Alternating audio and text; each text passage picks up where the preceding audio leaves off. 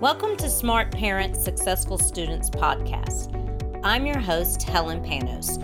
I run a tutoring company for K through 12 students who need help with reading, math, writing, study skills, ACT, SAT, prep, and more.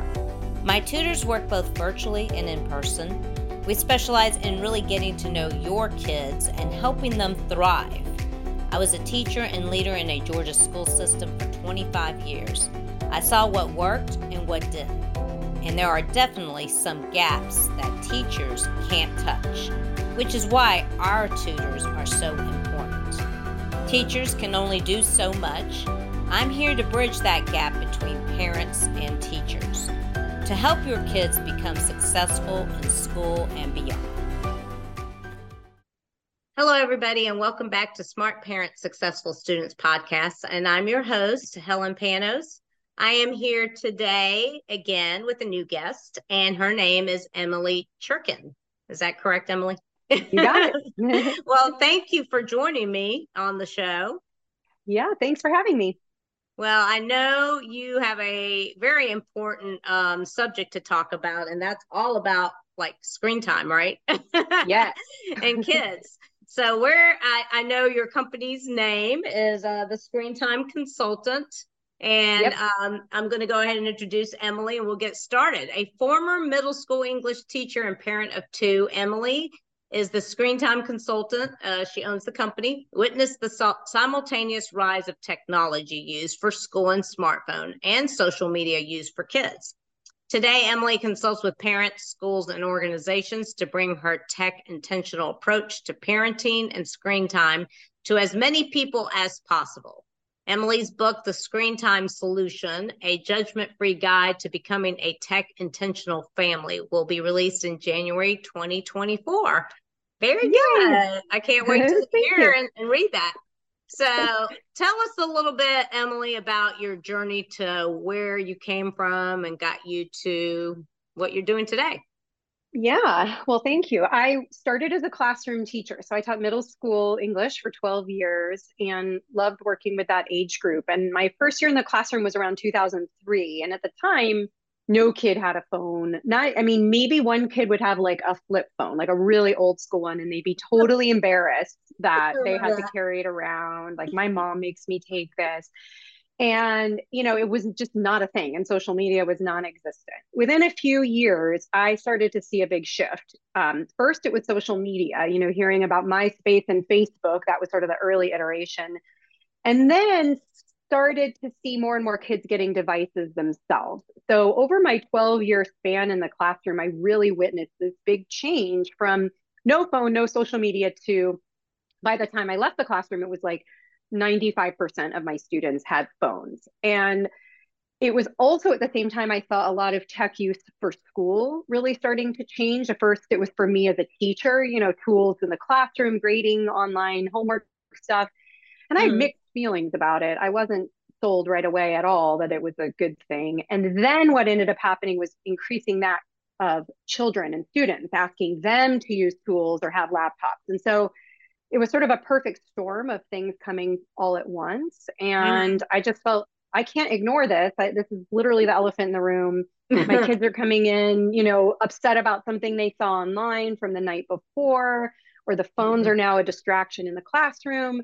So I just started talking to them about it. And I had an aha moment, which was this isn't a kid problem. This is an adult challenge. And it's our job as adults to address it. It's not our fault, but it's our mm-hmm. responsibility. So right. that led me to launch the business, um, just working with parents one on one, but doing a lot of um, speaking presentations to school communities and um, people who work with parents, you know, just trying to help them learn more about it to know how to help their communities more. Oh, wow. That's awesome. Yeah. Yeah, um, and I'm a parent. So I guess that's the other important detail, right? Is like I have a 12 and a 15 year old now. And oh my gosh, I mean, my entire parenting trajectory is impacted by digital tech. And I, I have made big mistakes and learned a lot from that process. So I, I want to, it's, I think it's important that I'm living and breathing it at the same time I'm teaching other parents about it because it's oh, hard. Yeah. It's really hard. That's true. It makes a big difference when you're le- living it and breathing it. That's so true. Exactly. and I, as you know, I have a tutoring business, so we go into the home. So I see it and You hear it. it. So I feel like I'm part of the family too and experiencing it, even though I don't have kids. Yeah, exactly. It's a big difference to witness it firsthand. Yeah. That's that's so true, so true. Um, so when should kids, you think, get a phone? That's a big, big question. yeah. It's a big question, and it's one of the ones I get asked all the time. And I'm going to give a very um, direct answer first, and then I'll explain it. I often say to parents, get your kids a phone when you're ready for them to see pornography, violence, bullying, yeah. you know, hate messaging, eating disorder content. That's when you get them a phone. And usually that shocks parents enough to go, wait, what? And let Yeah. me explain. the reality is, these are not just like a telephone, they're full computers that we put in our pockets and walk around with all day. And so, if we're going to hand that over to a child, we Mhm. have to have that conversation first. So, if we're not ready to talk about those uncomfortable topics, then our kids are not ready for internet access in their pocket. And that being said, I think the other piece of this that's really important is nuance. It's very different for each family and each child. There are some Mhm. kids, you know, teenagers who could handle having a social media account or a phone. But I definitely think the majority of younger children cannot. And I always want to put a caveat, and you would know this with your tutoring work, that like there are some children for whom a digital tool is um, a learning support tool. And I'm I'm Mhm. thinking like a nonverbal kid who might use it for communication or some diagnosed learning disability where that is the solution. But the way I frame, and so those are not the kids I'm talking about, right? I am talking about the kids for whom that isn't the game changer in the learning environment. But my feeling on that is what we've done is said, look, all the kids in the classroom need eyeglasses, even though only a couple of them have vision needs. And so Mhm. To me, this is like, we don't just hand them all glasses and say, go for it. Only a couple of them might need it, right? So there's a lot of nuance to this. And honestly, the later parents can wait to give phones, the better. But I also know that makes parents' jobs even harder. So it's a Right. tricky question. That is a tricky question. And yeah, you're right. As an educator, I I I mean, gosh, I use my phone even if I see a word I don't know, I'm like, let me look it up real fast.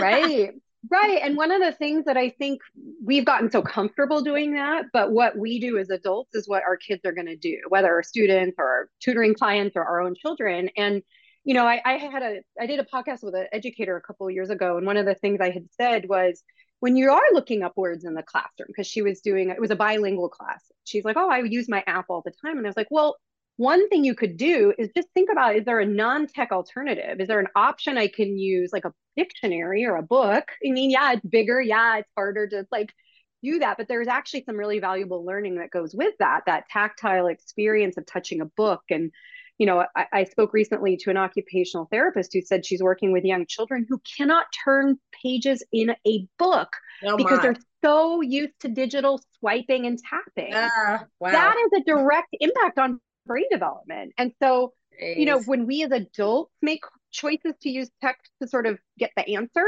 yeah, it's convenient, but maybe there's opportunities for us to, you know, bring that book with us, bring that dictionary because of what it models, right? And because there is a skill built in for that.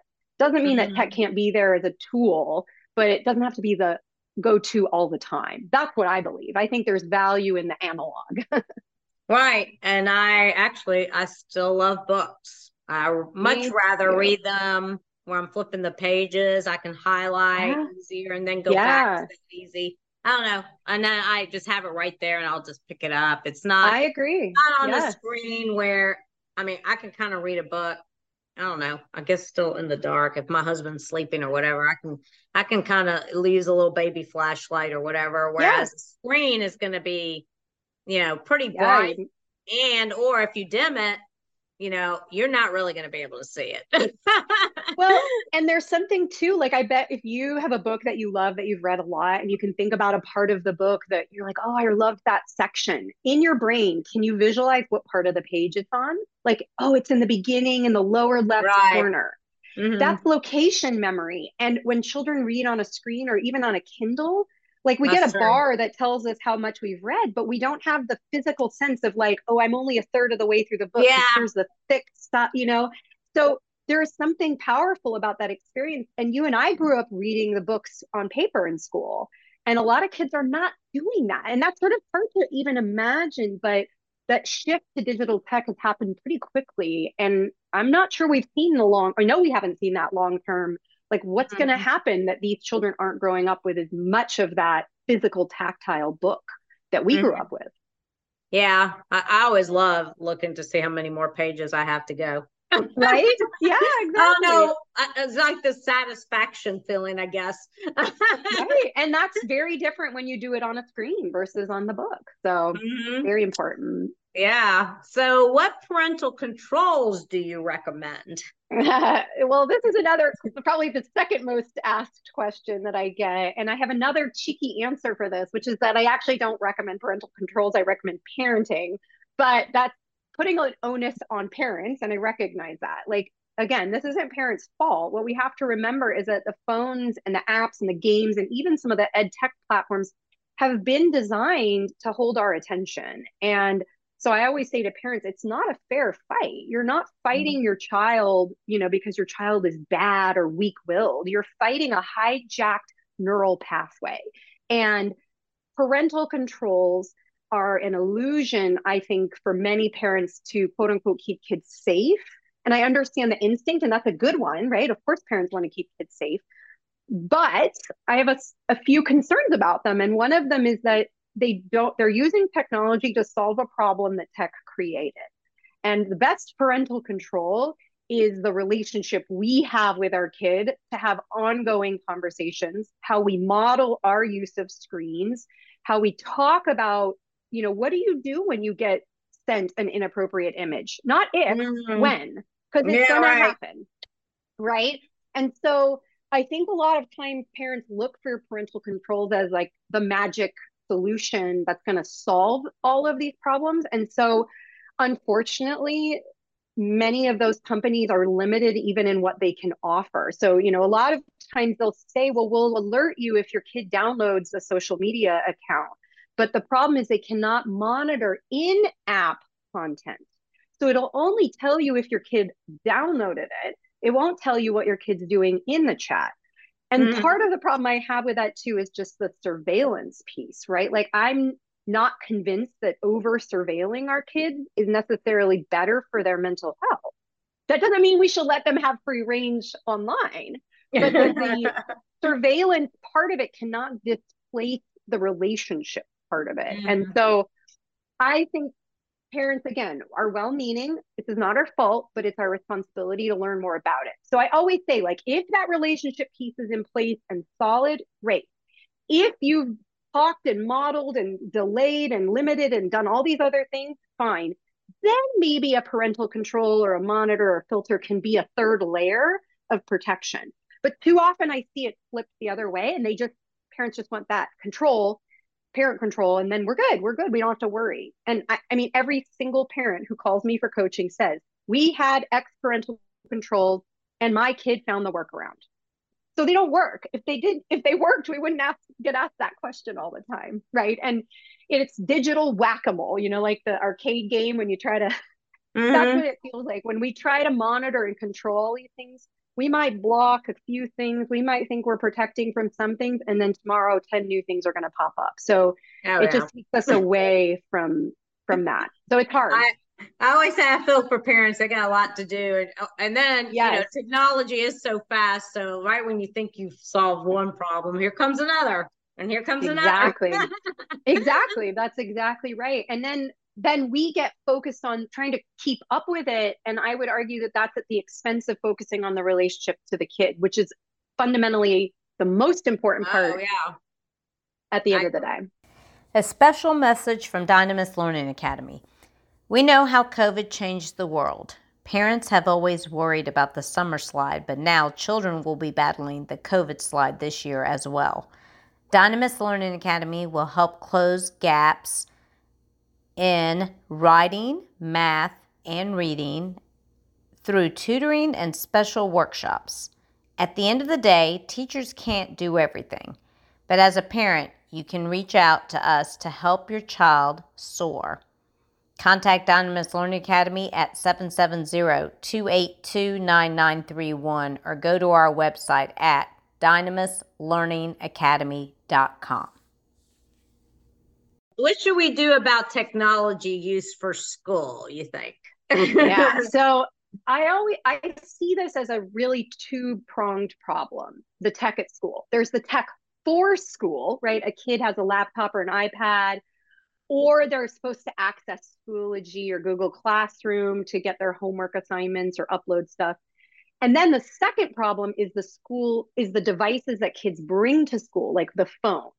So I talk to teachers a lot too, and it is just totally changed a classroom environment when kids have phones. So the first thing that I think needs to happen with screen use in schools is to get kids' devices and adult devices out of the school. Now, that's not the approach that many schools take. Some ignore it altogether or they leave it up to the teacher or they ban it from the school and it's inconsistent enforcement, which is a problem too. But the reality is, until the devices are far from the learning environment, the learning environment will always be disrupted or distracted or you know inter you know interfered with. So that's a hard thing. But i do think that's got to be the first step is be that voice for change in your school. And if your school has an away for the day policy that's golden.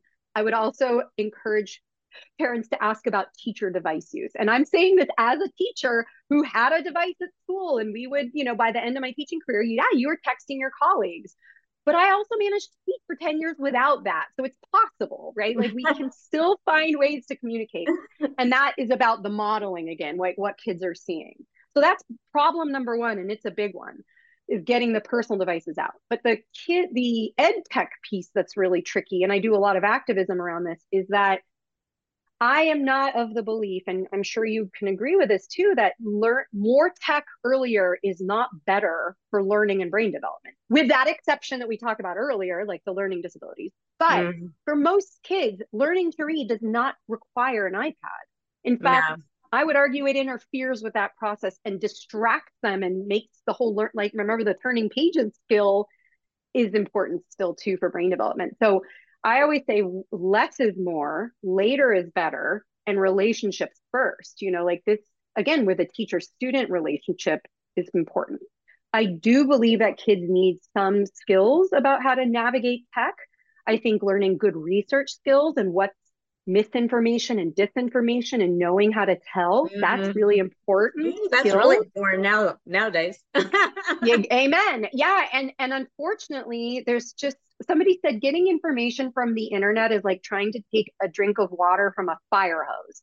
And that's it. It's like if our kids don't have any sort of filter and i don't mean a monitoring filter i mean a critical thinking yeah. filter experience. then they're not they're not going to know. And it's you know google's easy. If i don't want to do research on my history question i just type the question in google and google will do the research for me. But yeah, that gets me the answer, but it bypasses the skill. And that's what school is for, right? Is the skill building that will help set us up for future success in adulthood. Well, I'm going to throw another question at you, and yeah. I think you'll be able to answer it. What about the AI, uh, you know, yes. phenomena that's coming up here? You just mentioned about Google, and you know, right. that kind of takes that skill away. Plus, they've got it again. Even more importantly, have a critical thinking maturity yes. to be able to determine is this AI stuff, and we have a whole series of blog, right. blog on this um, that one of yes. my tutors did. Like you got to have that that skill yeah. to be able to determine right. is this correct information. And I'm hearing all kinds yeah. of things, even as an entrepreneur. Oh, AI can write your speeches for you. Oh, AI could do this, and I'm like, I can't wait next week. I'm at a conference to see what they say right. along with that. Wonderful. I think keeping learning is so important because technology changes and AI is getting more and more sophisticated. It's been around for a long time. It's just there's been a sharp uptick and more publicity about it. And you're absolutely right that the critical thinking piece for us to understand is this real or is this generated by a machine, right? Is this algorithm? What am I seeing? How do I know? Is even more important. But what we, what hasn't changed is brain development children's brains aren't fully developed until they're well into their 20s or 30s, right? That prefrontal cortex. Mm. So they don't have the ability to discern those truth and fact. That's why, again, that skill building is so important. And that's still what needs to be happening in schools. So, I, I you know, I think AI is really important for us to be paying attention to and talking about it. And I, I know some schools are banning chat GPT and like saying it's not allowed, which is great. But the reality is kids have cheated and used Google for finding answers far before chat GPT came up. So this is digital whack-a-mole again. If you try to ban that one, there's other ones popping up every day. So mm-hmm. the solution in my mind is conversation, relationships, and you know, learning the skills that will help kids know you know what's okay and what's not okay and you know this is why i always talk about being tech intentional rather than anti-tech there's amazing things that ai might be able to do as an entrepreneur or you know medical mm. science i mean i don't want to say that it's all bad but it's you know the the who holds the power of it and how it gets used and how it can be harmful is something we have to talk about and look at. And, you know, I do hope that our politicians are listening and paying attention. That's certainly going to be an important part of this, but it mm-hmm. will still come down to parents and teachers. You know, like it's our job to really be on top of this. And it's just one more thing. And we're already have a lot of things on our list. It's so, kind of like when they were using Wikipedia at first to do research, and we're exactly. having to explain to them that that's the yeah. go-to because if you Google stuff, what's going to come up first? Wikipedia. Exactly. and, that's their, and now that's their Google, go-to source. exactly. And and Google has gotten more sophisticated and is pushing content based on our previous searches, you know, and this is the problem I have too with the ed tech world is about the data and privacy elements, you know, that these third these companies are selling kids data to third party companies that profit off it, you know, and these are five billion dollar companies. I mean, PowerSchool, which owns uh, Schoology, it's worth 5 billion with a B.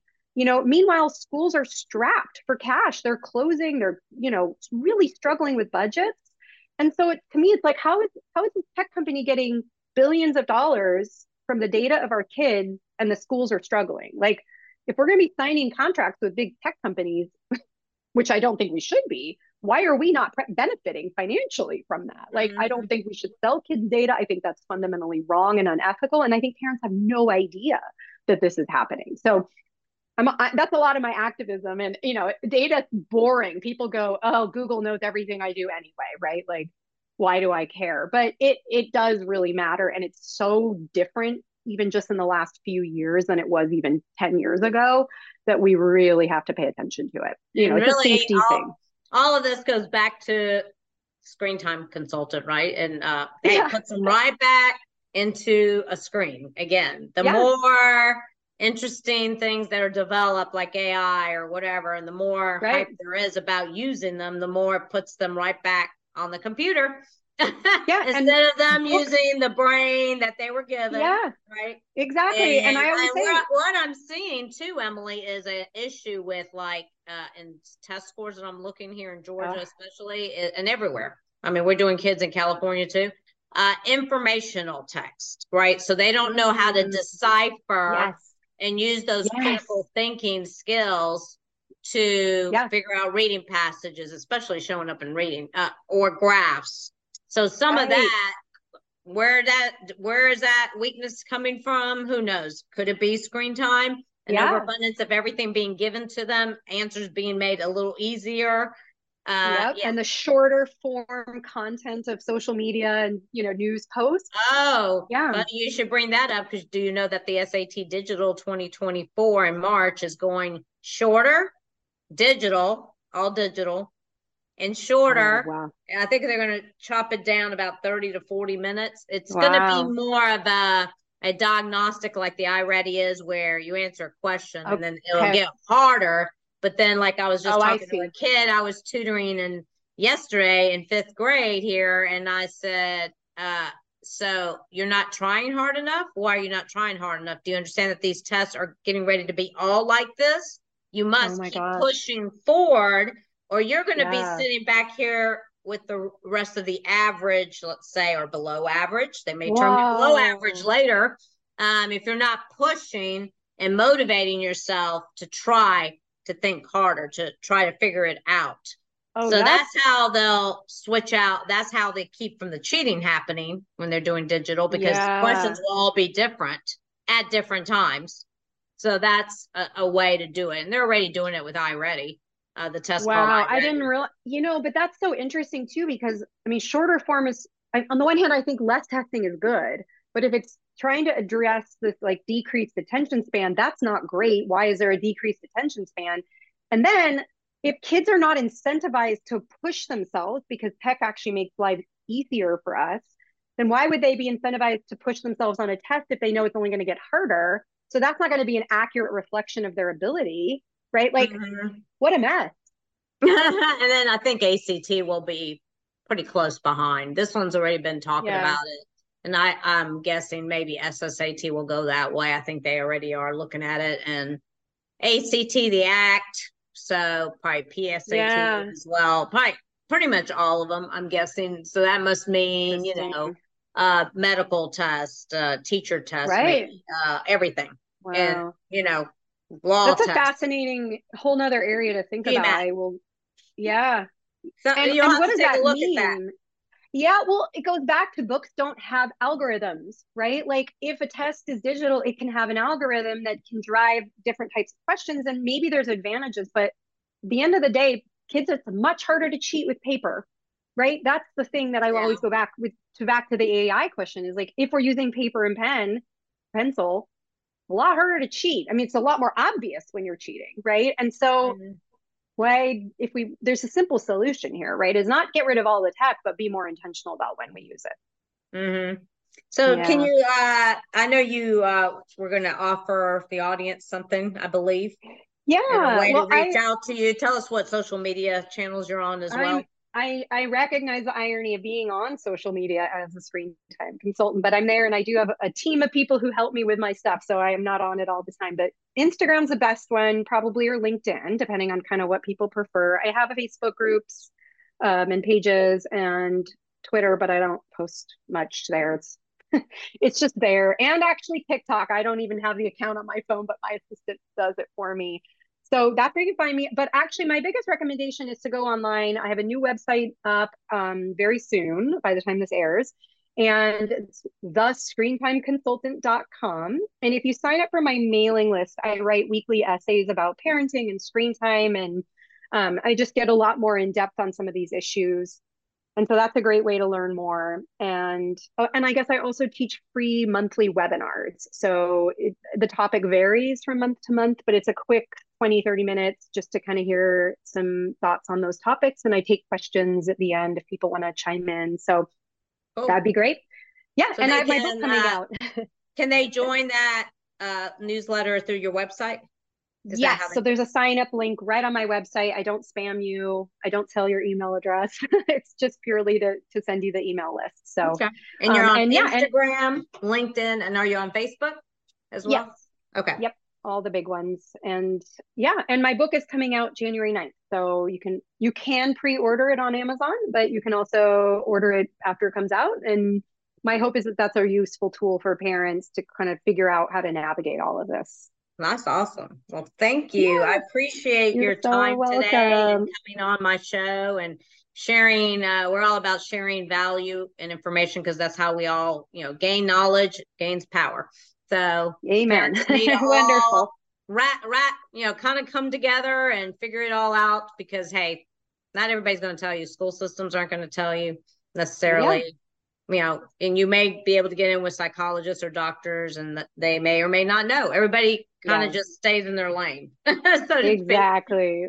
Well, well thank, thank you, for having me. Yeah, it was and a pleasure I to meet you. Again, I hope to see you all on the next episode of Smart Parents Successful Students. Bye for now.